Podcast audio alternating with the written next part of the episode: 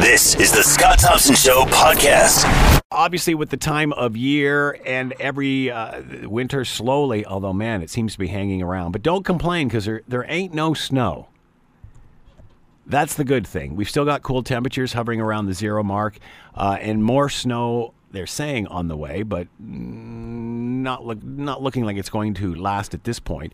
But the uh, my point is in all of this is that spring is here, and of course, remember where we were uh, this time last year when it came to the great waterfalls and uh, conservation areas in our area, and how they have become a huge tourist attraction.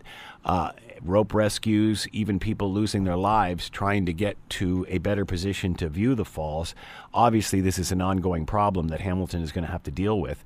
Uh, in the meantime, though, uh, enforcement of bylaws and and just trying to get people to play by the rules is uh, what we are trying to do moving forward into the summer of 2018. Let's bring in Ken Leenders, Director of Licensing and Bylaw Services for the City of Hamilton, and he is with us now. Ken, thanks for taking the time. We appreciate this.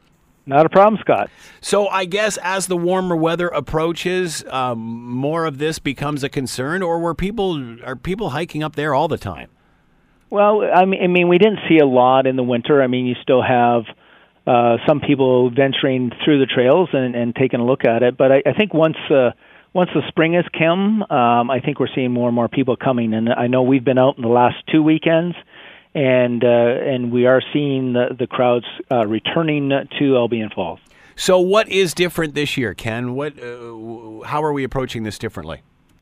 Well, I went to, uh, or our, our team went to council and said, you know, um, we we used a lot of resources last year. We used a lot of officers.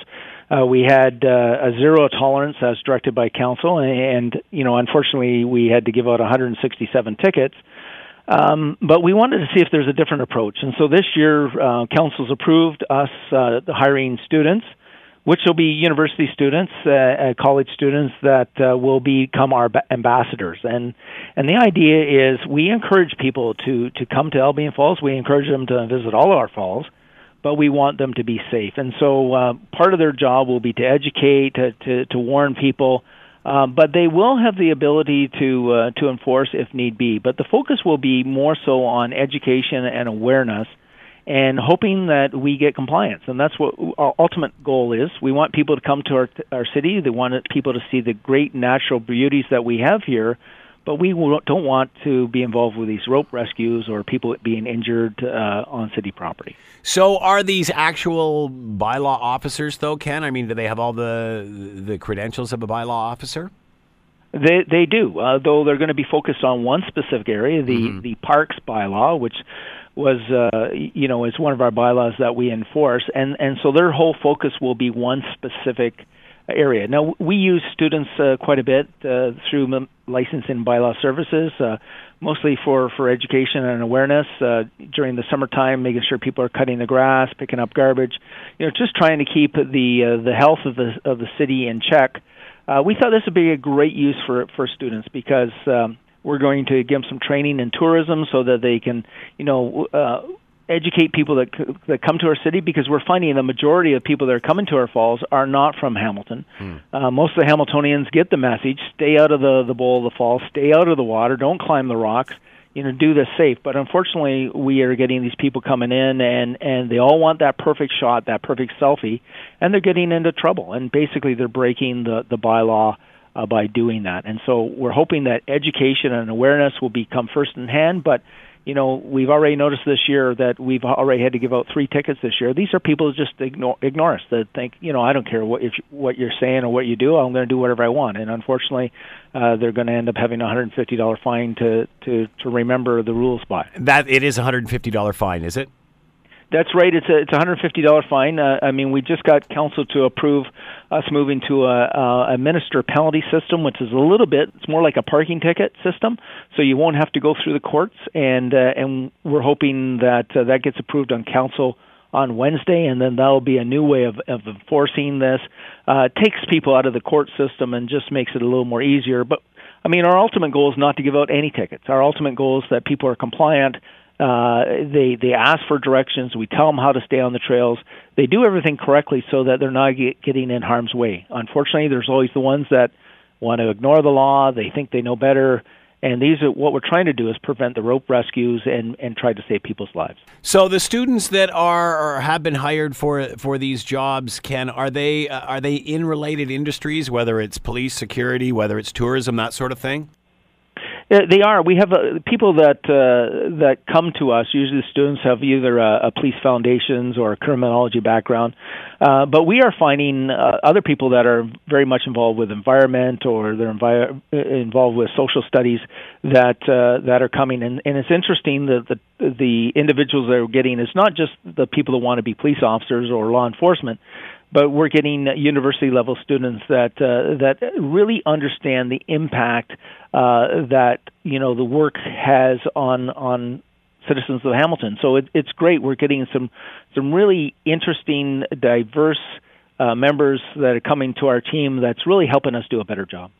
What do people say when they're ticketed, Ken? Do they get the message? Are they surprised? Uh, like you said, some people just ignore it no matter what. I guess there's always going to be those. But are they surprised when they get a ticket? I think they are. I, I mean, uh, a lot of them um, plead ignorance, but uh, you know, I've I've seen the the charges go through the courts, and you know, majority of them are either being convicted or they're they're paying their their fines. And so, you know, as I said last year, 167 people were ticketed.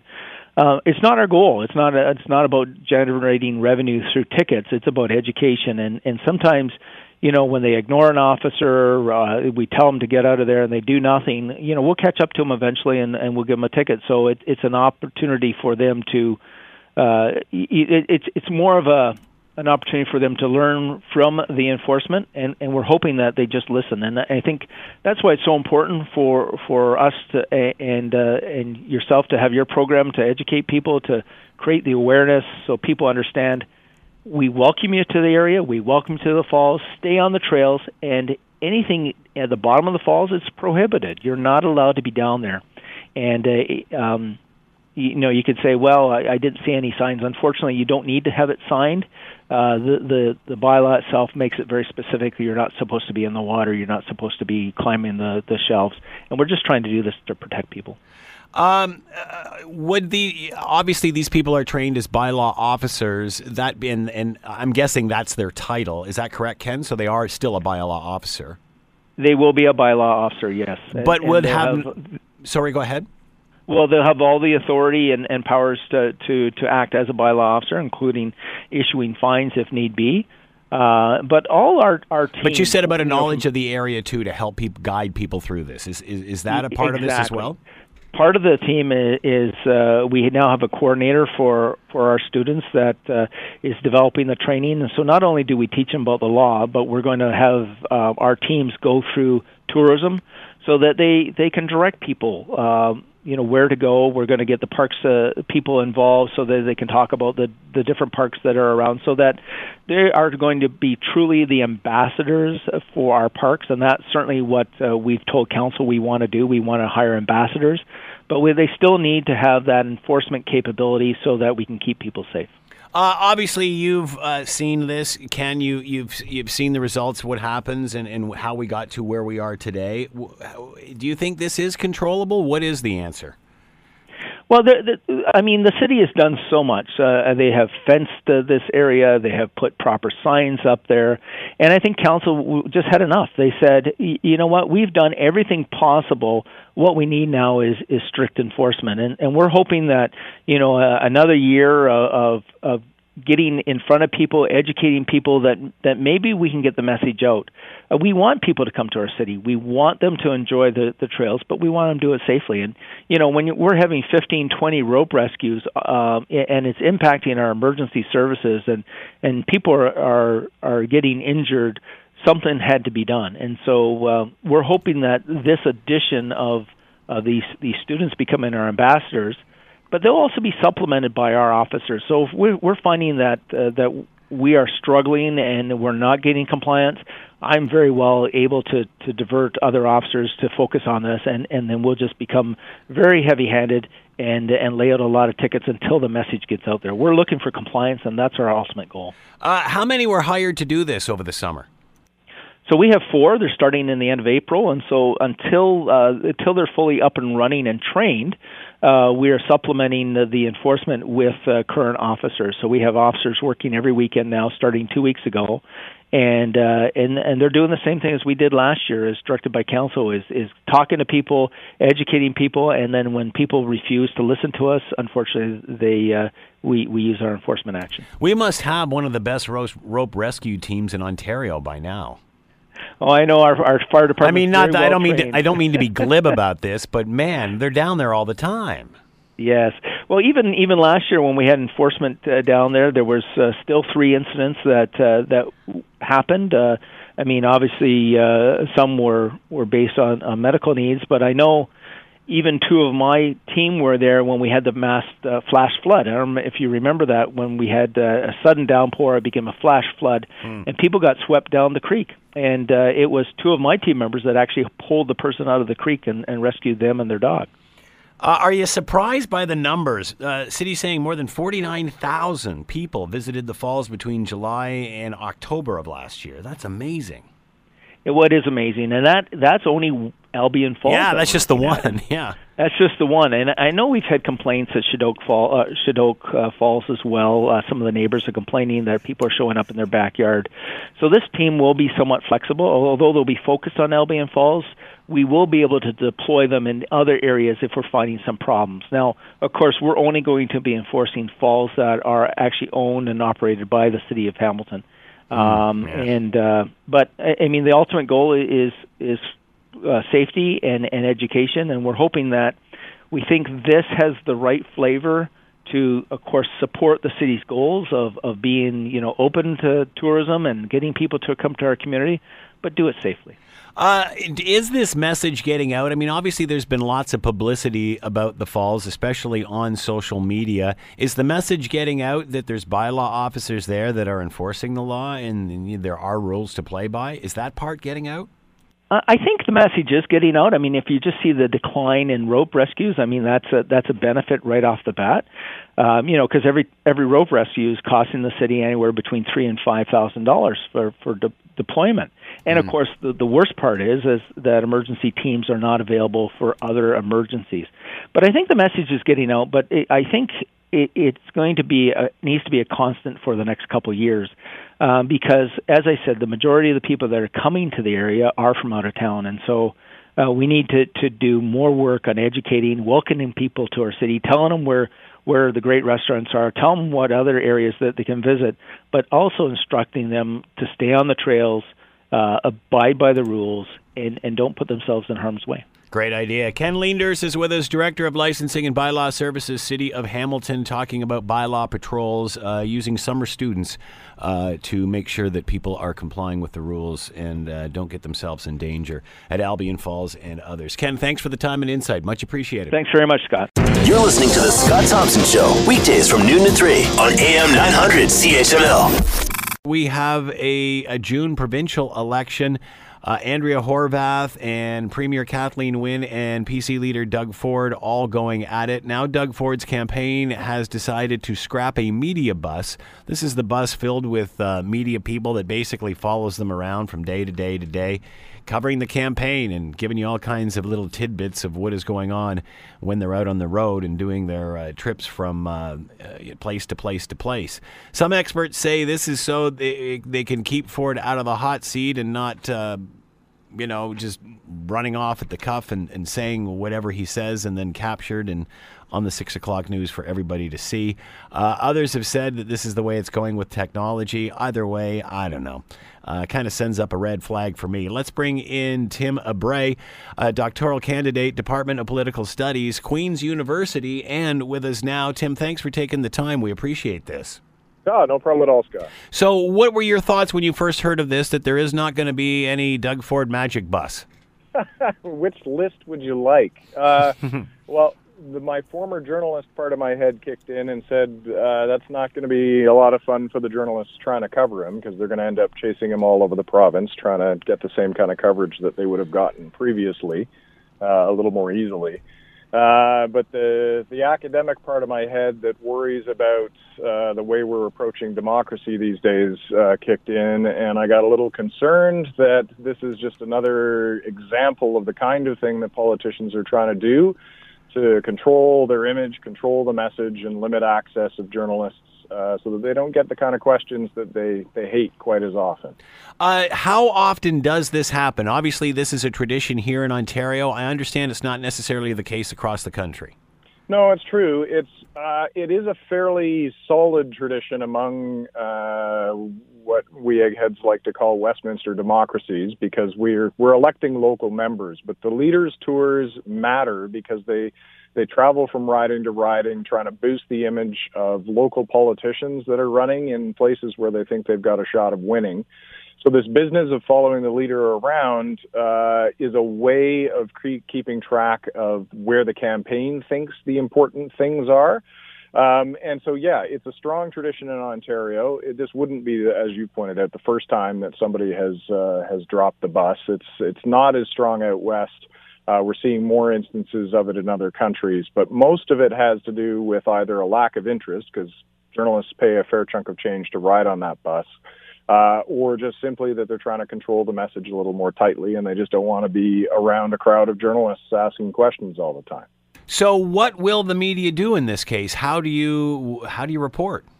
Well, they're going to do what you guys do all the time. You're all crushed for for time as it is now. Fewer resources to cover the same uh, big world, uh, they're going to the ones who are serious about it are going to end up chasing them around on their own dime.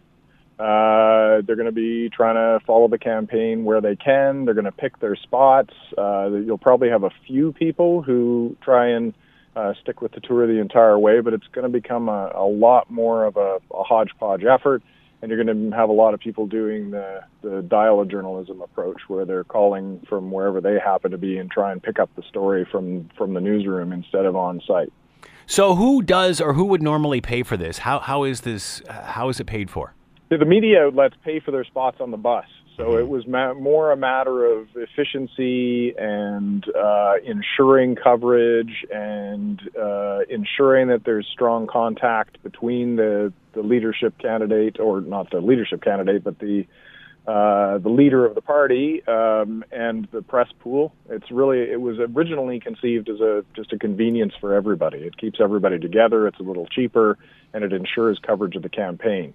It's not quite so hard these days, obviously, to get coverage of your campaign. You can do things like Ford is going to do, which is self promote, uh, that he can create his own channels and drive out uh, event coverage through social media channels uh, politicians these days just aren't as dependent on the big megaphone of uh, of the general media to get their message out. Is that really what the issue is here, or do you think they're side skirting something?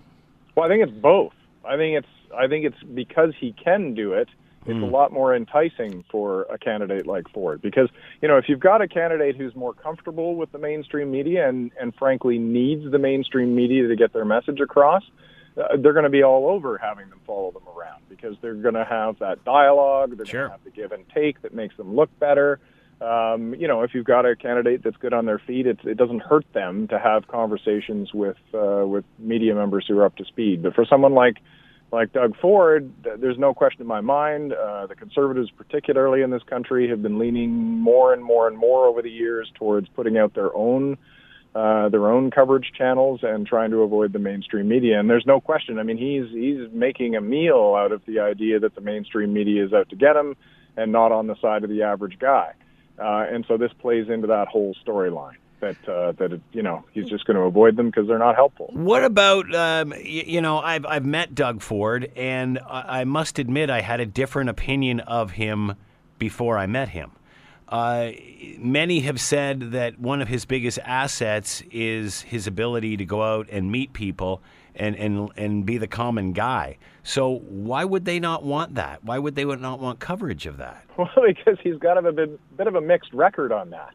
Uh, that he, yes, he's pretty good at doing what is traditionally called main streeting. That's the thing, yeah. standing out there on the corner, hanging out at a Tim Hortons, going to a hockey game he's good at that stuff because he connects with people on a really day-to-day level. The problem is not with those people. The problem is with people who ask him difficult questions that he thinks are either too challenging or not important.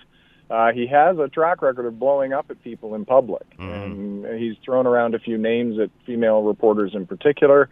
And uh, I'm guessing that they're thinking that's probably not to their advantage.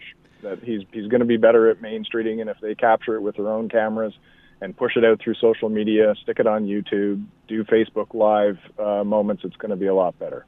So this certainly isn't a cost issue if it's the media outlets that are picking up the cost of this anyway. No, no, it's it is absolutely 100% not a cost. So why doesn't the media just rent their own bus and follow them?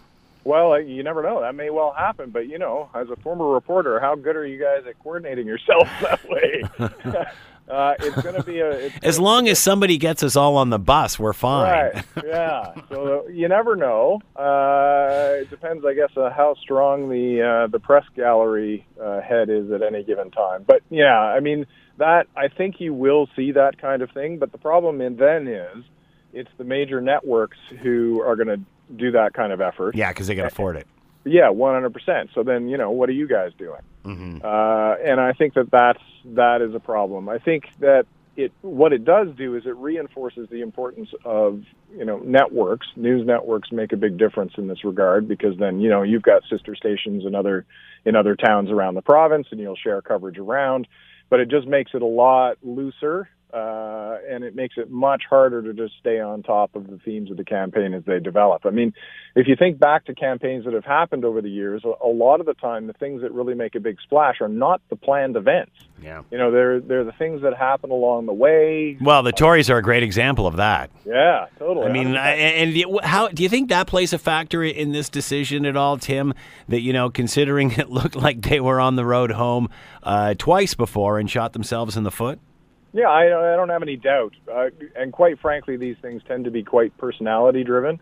It'll have a lot to do with the candidate, but it'll have a lot to do with the people who are working for the candidate and their own levels of comfort with different ways of doing things. And there's just there's no question. I mean, if you look back 10 years, uh, the folks working around Stephen Harper started with their own developing of social media channels and trying to trying to to massage events so that they were a little bit less chaotic, uh, closed audiences, canned questions, that sort of thing. I mean, there's stage managing of these events has been slowly developing over the years. It's not new, but what is new about this is the confidence level that people have with shutting out uh, what is a really important part of the democratic process. People forget that, that running for office is not a job. This person is not going to be the head of a corporation. This person is in something we call a public office, which comes with a completely different set of expectations. Public office means public. It means that you're you've been vested. If you get elected, you've got a chunk of power that lets you make decisions over the lives of your fellow citizens. Uh, and there's an expectation in democratic systems that that means that you need to be answerable for the decisions that you do make because it's going to affect the lives of the people living around you. And I think that for people like me, this is the main thing that I'm concerned about in what I study. Uh, that's the main concern is that it's it's another narrowing of this conversation between people who hold public office uh, and the people who give them that power. Uh, if they just start turning the entire campaign into a canned uh, commercial, it's going to be awfully tough uh, to get good, solid, balanced information on both sides of, of issues and to challenge uh, candidates with questions that they may not necessarily like to answer. Uh, do Ontarians care? uh, which ones? I'm an Ontarian. Um, yeah, I think some do. I think that the the underlying question you're getting at is, you know, are people bored with this stuff, or have they had enough of it? Uh, well, Well, you know, I mean, I can look at it. You know, I can look at it two ways here. Uh, you know, we've got a prime minister that's very plugged into social media, the selfie uh, prime minister, and now the the problem they're running into is the stage presence is wearing thin. Sure, absolutely. So, so again, you know, uh, how how long do you let the leader control the message before you've got to rein them back in? Well, it's always a delicate balance, right? I mean, it's it is never just the leader leading these things, uh, and in fact, they are so preoccupied with the multitude of issues they've got in front of them. I did spend some time as a political staffer a hundred thousand years ago, and they're so preoccupied with the number of files on their desk. It's it's often up to staff to make those sorts of decisions, and like anything else, they kind of know it's over when it's over. They know that they've crossed the line when they start to get the kind of feedback that Prime Minister Trudeau got on his India escapade. Uh, but there's no question that that social media presence and that that approach is part of what makes him popular with, particularly with a generation under 30. So it's and that's that's an that's an area that's ripe for vote picking. So, I mean, strategy is always important in this stuff. Does it? Yeah. Sorry, no, go ahead. I'm sorry. Let you finish. No, I was going to say. I mean, you always need to look at it with the two lenses, right? I mean, they pick strategies for a reason mm. because they're going to play to their strengths. So, Doug Ford main streeting and taking pictures of himself main streeting is really not all that different from the kind of strategy that uh, that Prime Minister Trudeau is doing with, you know, approaching groups of young people and taking selfies with them. He's playing to his own audience. But that's not what democracy is about, and it's not what holding public office is about. You need to have serious conversations about the decisions that are being made, the laws that are being passed, the policies that are being considered, and that's going to get tougher when there aren't journalists around to ask those questions. Do you think this is about targeting a younger demographic or uh, just controlling the message? Um, I don't think it's about a younger demographic necessarily. I think this is interestingly the kind of thing that cuts across demographics. There are going to be different people who find this appealing for different reasons. But I, I don't think we need to look any further than what's happened south of the border over the last couple of years. Uh, there's a strong current of that kind of frustration in our own politics, and I think that this kind of uh, being intemperate, to put it mildly. But like Doug Ford's not Doug Ford's not out there tweeting every you know every waking no, moment like no, no, uh, like Donald Trump is. No, no, no, no. There's tactics. The tactics are different, but the core message is very similar, which is that elites. I mean, you hear him talking about uh, the control of elites. Uh, generally, the mainstream media gets lumped into that category. He is definitely picking on this idea that uh, the country and the province, in this case, has been run too long by a particular group of people, and he's going to capitalize on that sentiment to to try and cash in votes. But again, I think that the, the question is, is anyone going to ask him that sort of thing on the campaign trail? Well, if there's no bus full of journalists following him around, it's less likely. Does this draw, uh, Tim? Does this draw more attention to this issue by doing this as opposed to just letting them ride on the dang bus? Uh, yeah, it's a, it's a double-edged sword, right? But you can be guaranteed that they focus grouped this stuff uh, and did some overnight polling on it. So I think that what they're counting on is that at the moment, not enough people are paying attention to it for it to matter. And I'm sure an awful lot of people weren't even aware that a bus follows candidates around. Mm. Uh, so it kind of makes sense at this stage of the campaign. It'll kind of get lost in the shuffle unless people keep on it through the campaign and point out how difficult it is to cover him, if in fact it turns out to be difficult to cover him. Um, but I think that people are going to care more about the stuff that's coming out of his mouth. Uh, this is very clearly a concerted strategy to control the bandwidth of this message uh, to make sure that he's being seen in environments that are good for him, uh, and to make sure that he's saying the things that are going to energize and mobilize people who have share frustrations with him. And I think that that's that's really what they're focused on. Will this make the media more critical of him? Guaranteed, I think so. Like you uh, know, yeah. I, I, remember hearing a long time ago, "Don't piss off the media." I mean, you're just asking for trouble there. Yeah, I know, but you know that that wisdom comes from the era that I started out in journalism, and that's you know 30 years ago. And I think that the problem with that is that the reason people used to say that sort of thing is because that was your only way yeah. to get through to people en masse, and mm-hmm. that just isn't true anymore. So I think that the challenge for journalists and people in the media trying to cover this stuff is to to get better. And I, and I you know, I'm sorry that the the challenge is that you know your average journalist is heavily overworked these days with the number of stories they got to cover in a day. And so the challenge, though, is that, that there needs to be a little more understanding about what the role really is for journalists mm. in a democratic system. And I'm not sure that that level of understanding is terribly high. That people are consuming political news uh, as a combination of information and entertainment. Yeah. And the more the entertainment quotient goes up, uh, the less likely it is that people are going to understand that there's a serious, serious, serious democratic institution problem at the bottom of this. That the less you have serious conversations about policy and the less a politician who is going to wield significant power is held to account, uh, the more likely it is you're going to get results that are not good for the system or for the people who have to live in it.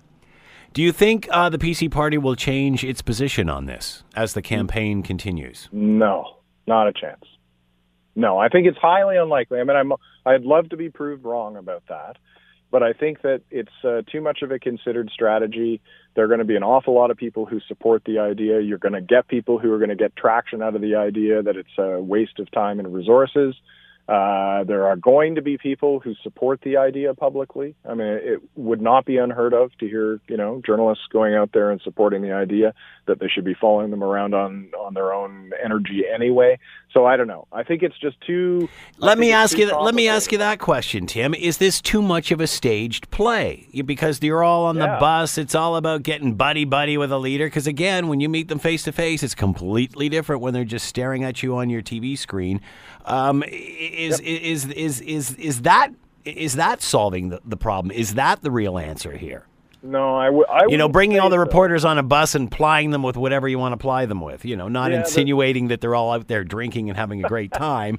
But you know what I mean? Well, you wouldn't be wrong historically, but I think that that part of the good old days. Yeah, exactly. But I think the problem with that kind of approach to this is that it misses that one of the reasons that most politicians don't enjoy being followed around by that group Yeah. because they understand that these people know the ins and outs of all the things they're saying, that those people on the bus get tired of the, the canned bromides, Yeah. uh, and they start asking questions about things that are a little bit more significant and that are bound to take them off message a bit. So no, I think it's this is absolutely. I mean, it's not a coincidence that you see more and more parties starting to take this kind of approach, shutting down access points for mainstream media in an era when they have pretty close to unlimited access to the public through their own channels. It's that's not a coincidence. So you are concerned that others will copy, and and pretty soon this will be the norm.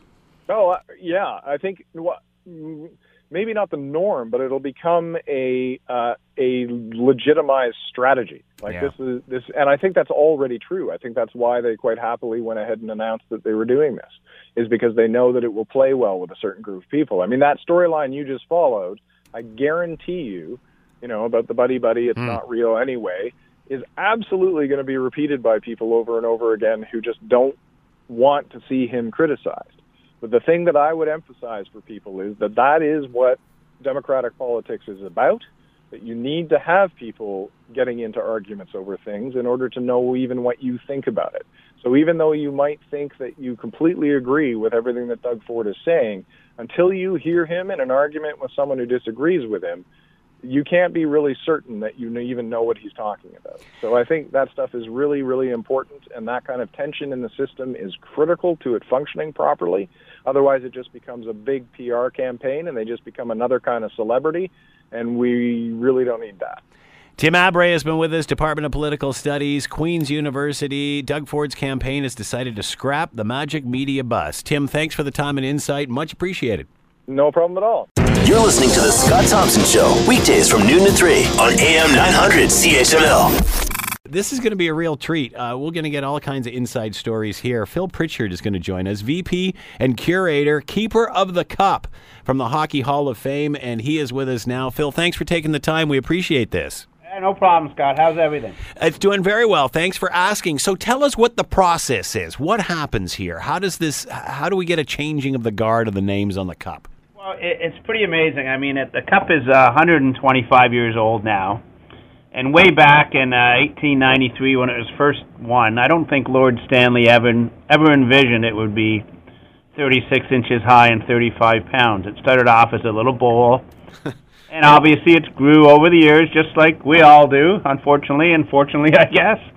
Uh, but in, in 1992, it was the 100th anniversary, and the cup had actually ran out of room. There was no room to put any more team names, any more players, and there was lots of thought. What what do we do? The trustees, the Hall of Fame, the NHL, all got together and tried to figure things out. There was lots of conversation about making a new cup, retiring the old one, and starting again. Uh, there was talk about adding rings to it to make it even bigger.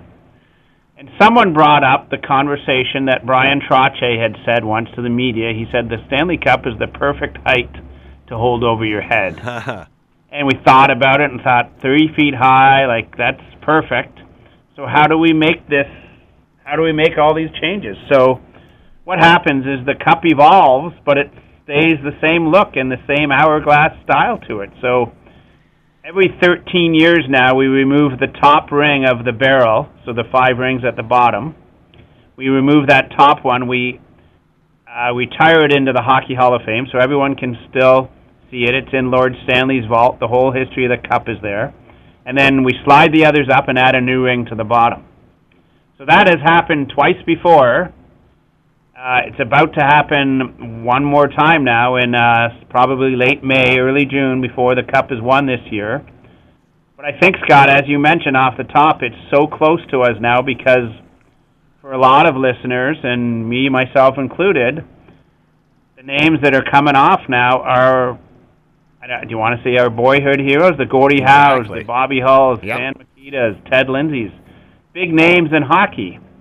And I guess 13 years from now, when the next group comes off, it will be the Bobby Clarkes, the Phil Esposito. So it will be a different generation, and, and so on and so forth. So it, it is important to hockey to preserve that history, and we're doing that at the Hall. But at the same time, we've got to we've got to keep the cup uh, as it is, and having all these names engraved on it, and that's that's how the tradition has started. Uh, all those years ago when the rings started removing. So when the other rings were removed, was there any sort of fuss? Did anybody care? Does there seem to be more interested in, more interest in this ring than the past? Yeah, and you know what? It was it was, and I don't know if that's social media, Scott. I'm not sure what the answer is, but back in '92 when we moved the first one, we had a big kind of big celebration, if you will, at the Hall of Fame. Mm-hmm and, and then when we did it again in, in 2005, we invited some old players back. We had a big press conference in that. But this time, in the world of technology and Twitter and Instagram and everything, uh, it is becoming, I don't want to say it's blowing up, but it is becoming so popular. And, and maybe because guys like Gordie Howe and them are coming off. Some that argue are the greatest players that ever played, the golden era of hockey and that and it's so special to everyone's heart and to think back when they used to listen to it on the radio or on the original six teams and that mm. for a lot of people that's that's the captivating time for them to become an hockey fan.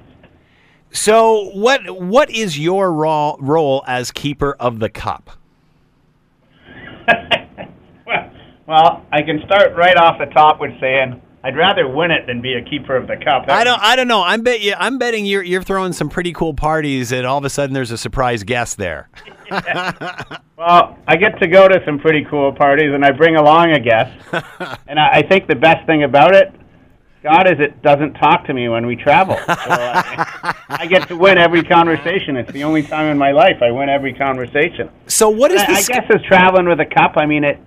It is a unique piece of Canadian heritage and becoming worldwide heritage now because everybody wants to, uh, everyone that puts on skates or picks up a hockey stick wants to play in the National Hockey League and ultimately win the Stanley Cup to, to be able to bring it to all these different events.